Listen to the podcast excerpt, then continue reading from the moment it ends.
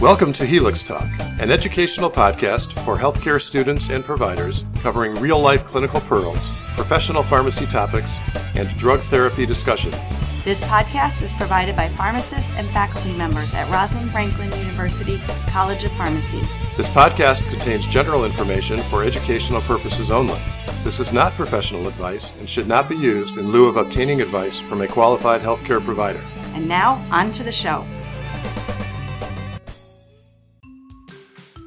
Hey Helix Talk listeners. Just a quick note this is episode 46, which is a continuation of last episode's self care of gastrointestinal disorders. We split up the two episodes because it got a little bit long. Last time we talked about heartburn and dyspepsia, and we'll go ahead and go right into self care of constipation. So, moving on to constipation, again, thinking about who is not appropriate for self care is probably the first thing that you should be thinking about when patients approach you with constipation. And I can tell you from an ICU point of view, we see plenty of patients with bowel obstructions and very severe gastrointestinal problems that would definitely never be appropriate for self care and oftentimes need surgery. So we have to be thinking about who should we be recommending therapies to and who should we be turning away and referring them to, you know, a physician or other healthcare provider again, I think, and then also looking at some of the limitations about, you know, looking at non-pharmacotherapy is, is a perfectly appropriate thing to do here. I, this is one I have to kind of be careful about mentioning to both my clozapine patients because there's a fair amount of using the antipsychotic clozapine that leading to constipation, but then also being careful how I say this to my warfarin patients. So we think about things like drinking plenty of fluids, eating better is a big one. So again, looking at those fruits and vegetables that contain fiber, again, being aware of what it may do also the double-edged sword of, hey, I'm going to treat your constipation, but at the same time,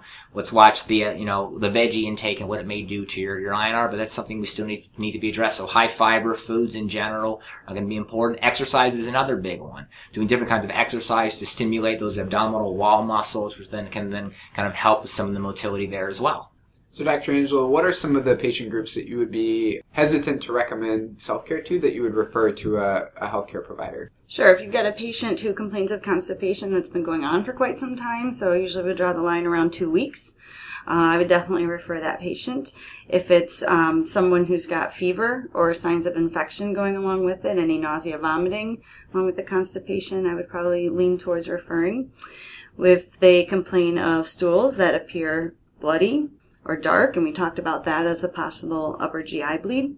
I would be worried about that as well. So in terms of red drug therapy, at least for me, I think about agents that are more kind of chronic maintenancey type medications or management versus some of our more acute, like I need to have a bowel movement fairly soon kind of medications. Uh, you know, the first therapy that many people think about when they think of constipation or bulk forming laxatives. And these are basically fiber products that add bulk to the stool that make it easier for peristalsis to happen because it's easier for the muscles of the GI tract to kind of grab onto the stool and move it along its path. Uh, so some of the very common agents that are bulk forming laxatives include Metamucil or psyllium, Fibercon or polycarbophil, Citrucel or methylcellulose, Benefiber, which is wheat dextrin. There's actually a lot of different products, and interestingly, these products can be both over-the-counter drug products and also dietary supplements, depending on what claims they make on the packaging. A good point. And when we talk about these, it's um, important that we talk to patients about fluid intake. And so when you pick up one of these bottles, you'll see a warning uh, about taking this product without adequate fluid could potentially cause swelling and blockage of the throat or esophagus. And so we don't want our patients choking as they're taking these products, and so making sure they are um, taking them with a full glass of water. Yeah, and again, the nice thing about these, as you mentioned, you know, they can be fairly innocuous and that you can, you know, dissolve them into a juice or a water. Again, just make sure to read the directions on there as far as what you what you can and can't use them on. So we can venture along into what's called hyperosmotic laxatives. And these are a little bit different. They help to pull water into the colon. And so we don't see a lot of systemic absorption with them, um, but they help move things through. And one of the big products we have on the market is the polyethylene glycol or the PEG 3350.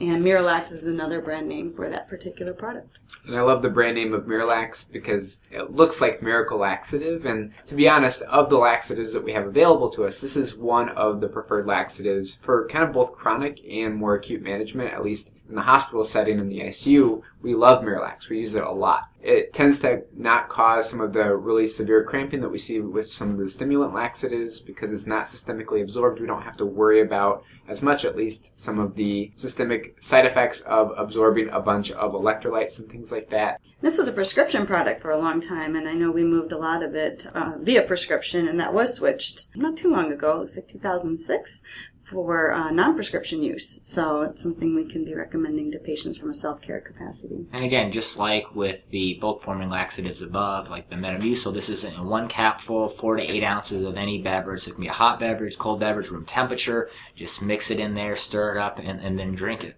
So kind of the not so nice hyperosmotic laxative in terms of getting me excited about laxatives is the glycerin suppository. So the good news about suppositories is that they work very quickly. The bad news is that many patients aren't amenable to using suppositories because of the dosage form and how it's delivered to the patient. The glycerin itself can cause some rectal burning and itching. Again, it depends on kind of the patient, how comfortable they are with suppositories. Sometimes this can be recommended for children. They actually have a Pedialax version where it's a pediatric specific laxative in a glycerin suppository form. It's smaller in size than It an is. adult version. Which makes sense, right? Typically, this is not going to be my first line agent, but if someone asked for a suppository, this is one of the ones that I would think about. Yeah, so I think the, ne- the next class we get to is another one that's fairly commonly used in regard, again, at least when in my outpatient clinic, your emollient laxatives, which are commonly known as stool softeners. And, and what these do is they, you know, almost if you think of detergent. So you have something that's fatty mixed in something that's aqueous. So example, we're thinking of oil on water to kind of allow that mixture to occur. And so we, you know, to allow that water to penetrate within to the stool and then allows it to disperse a little bit. And so that's kind of the, the same, maybe a little graphic, but way, way in which it works. And uh, DocuSate is the big example. Either uh, DocuSate, comes in calcium or sodium salts, but same thing either case. Really, uh, probably a good idea to help with straining more than anything else. So if you're having you know difficulty passing a stool and you know getting that that straining, that you can take to help soften and move it along versus a stimulant that it's going to push it along. And some patients are on these fairly long term uh, for that stool softening effect, especially if they're on other medications that can be causing constipation. So then the next drug class is uh, a lubricant laxative. And interestingly, this is really not one that's recommended by most resources that look at, you know, self-care, such as the self-care book that we use here at the university. Basically, these lubricant laxatives coat the stool, which kind of makes things a little bit slicker, but also helps prevent some of the water reabsorption in the colon. Mineral oil is going to be the main one that we have here. And the reason that, you know, many resources kind of don't like lubricant laxatives like mineral oil is if you give the oral version, you worry about aspiration pneumonitis, where if a patient does vomit the mineral oil it, and it ends up in the lungs, it causes really severe irritation of the lung tissue. Also, because it is a oily substance, it can impair absorption of vitamins A, D, E, and K, or fat-soluble vitamins. And if we give it the opposite way, the enema version of this, it's very, very messy. And um, it also causes itching of the, the rectum, and you get leakage of it because of the, the very oily substance that it is. So really, this is not a very commonly used agent. I would view this more commonly used as kind of elderly patients that are very used to this product, but it wouldn't be something that I'd be recommending to patients first or second, probably even third line. So also in the laxative category are saline laxatives. And we talked about um, items like hyperosmotics, PEG 3350, and we mentioned that those were not systemically absorbed. But these saline laxatives, we do have to be careful because they are systemically absorbed. Yeah, so there's a couple of examples of these, and so yeah, since they are systemically absorbed, one of the big things to monitor for is the salts. So these are all a lot of these are different salt forms, um, magnesium-based ones like mag hydroxide or milk of mag or mag citrate. And since they are just could be systemically absorbed, again, you could get hypermagnesemia, maybe maybe something that could occur if you are continuing to overuse them. Milk of magnesia has both a liquid form eh, or in a caplet as well, and kind of can be a nice choice if it's occasional and it's more acute. This is something that is going to start working pretty quickly. Mm-hmm. And then the, the really quick one is going to be the mag citrate. And this is commonly available in what looks like a soda bottle. So it's like a glass bottle. Yeah, pleasing lemony scent. It's it's one I, I always every time I see that I just kind of laugh a little bit. And I see these a lot in bowel preps. Mm-hmm. And so we tend to, when you get prescriptions in the pharmacy for patients going in for a bowel procedure and they have to do the pre-prep work, this is often on that list. Yeah, and like you mentioned, Dr. Schumann, we do have to worry about the magnesium content of these in patients who have renal impairment. The amount of magnesium, especially in that mag citrate where you're drinking, you know, basically the bottle, it's a gigantic amount of magnesium in order to have a laxative effect, and it just happens that the body is really good about absorbing all that magnesium. We also have the sodium phosphate salts. Um, so that's been interesting over the past couple of years as far as um, some of the safety concerns with that. The FDA issued a warning for the public regarding use of the sodium phosphate laxatives related to some of the issues around harm to the kidneys and the heart um, and deaths that have been reported with this particular product. So that one is restricted to no more than three days of use for some of these um, concerns. So again, it really reinforces that idea about keeping track of these medications and what their intended use is. Are they for PRN or for a, a lifestyle medication? To be aware of those limitations so that you know you are continuing to follow up with the provider to find out what may be a more appropriate regimen. Again, if it is a medication or if it's non-pharmacologic, but what would be the, the best regimen for that long term? And the, the next uh, laxative category are stimulant laxatives, and this is probably one of the most common categories that I see, at least in the hospital setting, and it comes in the form of Senna or Senokot. Uh, this is an oral tablet, um, and the way that these stimulant laxatives work is that they're irritating to the GI tract, and it kind of moves peristalsis along a little bit. So Senna is very, very common, very frequently used as kind of a daily, more maintenancey type medication kind of a less maintenance, more PRN medication, at least what I see in the hospital, is bisacodyl or Dulcolax. This does come also as an oral tablet, but for more acute management, it's available as a rectal suppository. So both of these work the same way. Kind of the downside to the stimulant effect is that you can get some of the cramping and bloating and things like that, really with any laxative, but um, these laxatives as well. And like I said, very, very commonly used. These are very old medications and they're very available. So you'll commonly see, as an example, Senna with Docusate as a combination product available over the counter too. And that gives you two different uh, mechanisms of action. And I think of our patients who are on chronic opioid therapy who deal with constipation. And this is something that we would see used um, for those individuals. So in terms of what we're recommending, one thing is the dosage form consideration. So uh, depending on the acuity of how bad the patient wants to have a bowel movement, something like a suppository or an enema is going to work by far the quickest, but also may be unacceptable to some patients. In terms of some of the maintenance type therapies, at least for me, what I think of are, are bulk forming laxatives like a Metamucil, Docusate, maybe a Miralax, but Miralax gets a little bit more expensive compared to some of our other options. And based on the over-the-counter labeling, it says that we should only be using these maintenance-wise for seven days without a referral from a physician.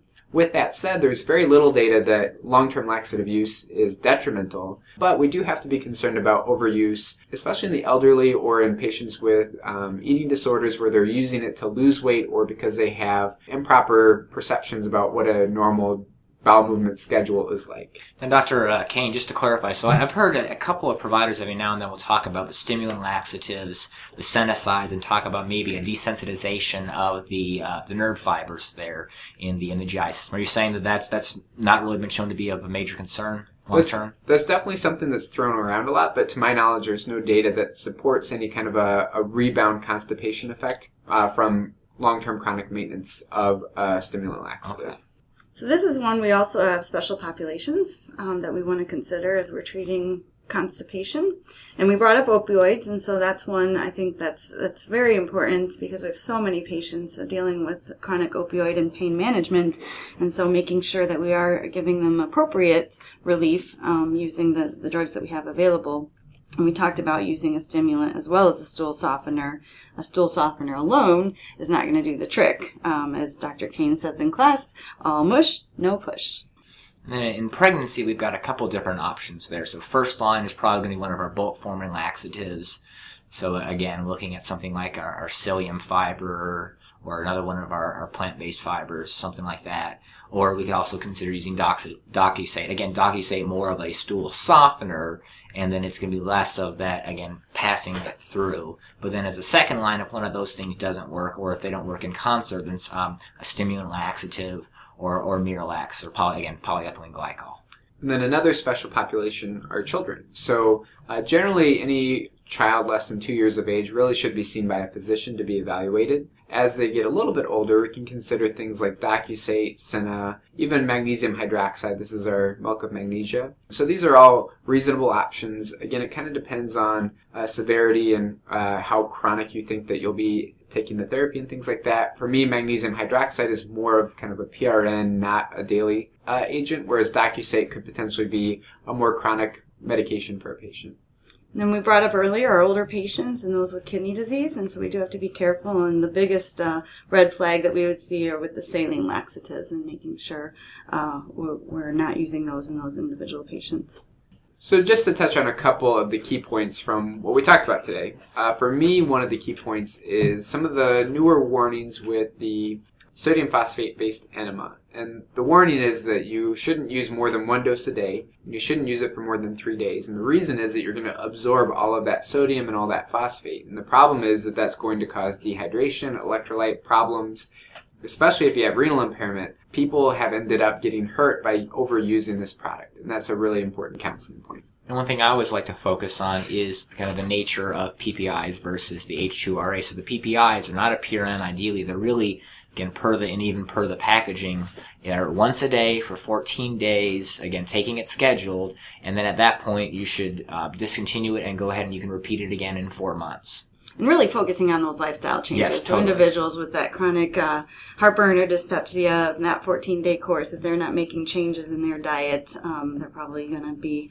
revisiting those problems as soon as the 14 days are up. totally agree And I think too, as we're talking about some of the things to treat heartburn and dyspepsia, that Pepto Bismol or bismuth subsalicylate product. Again, it's so important to pick up these products, look at the active ingredients, make sure we know what we're recommending. With that bismuth subsalicylate, that's converted to salicylic acid, so all the same warnings would apply as as we would see with um, aspirin products. So making sure we are taking that and, and talking to our patients appropriately. So for our listeners, we actually have kind of an updated website if you want to visit us at helixtalk.com. We've been adding a lot more information for each episode. You can listen to the episodes there. We love five-star reviews and we're also on Twitter at helixtalk. So go ahead and follow us. You can use Twitter to see new episode updates and uh, things like that.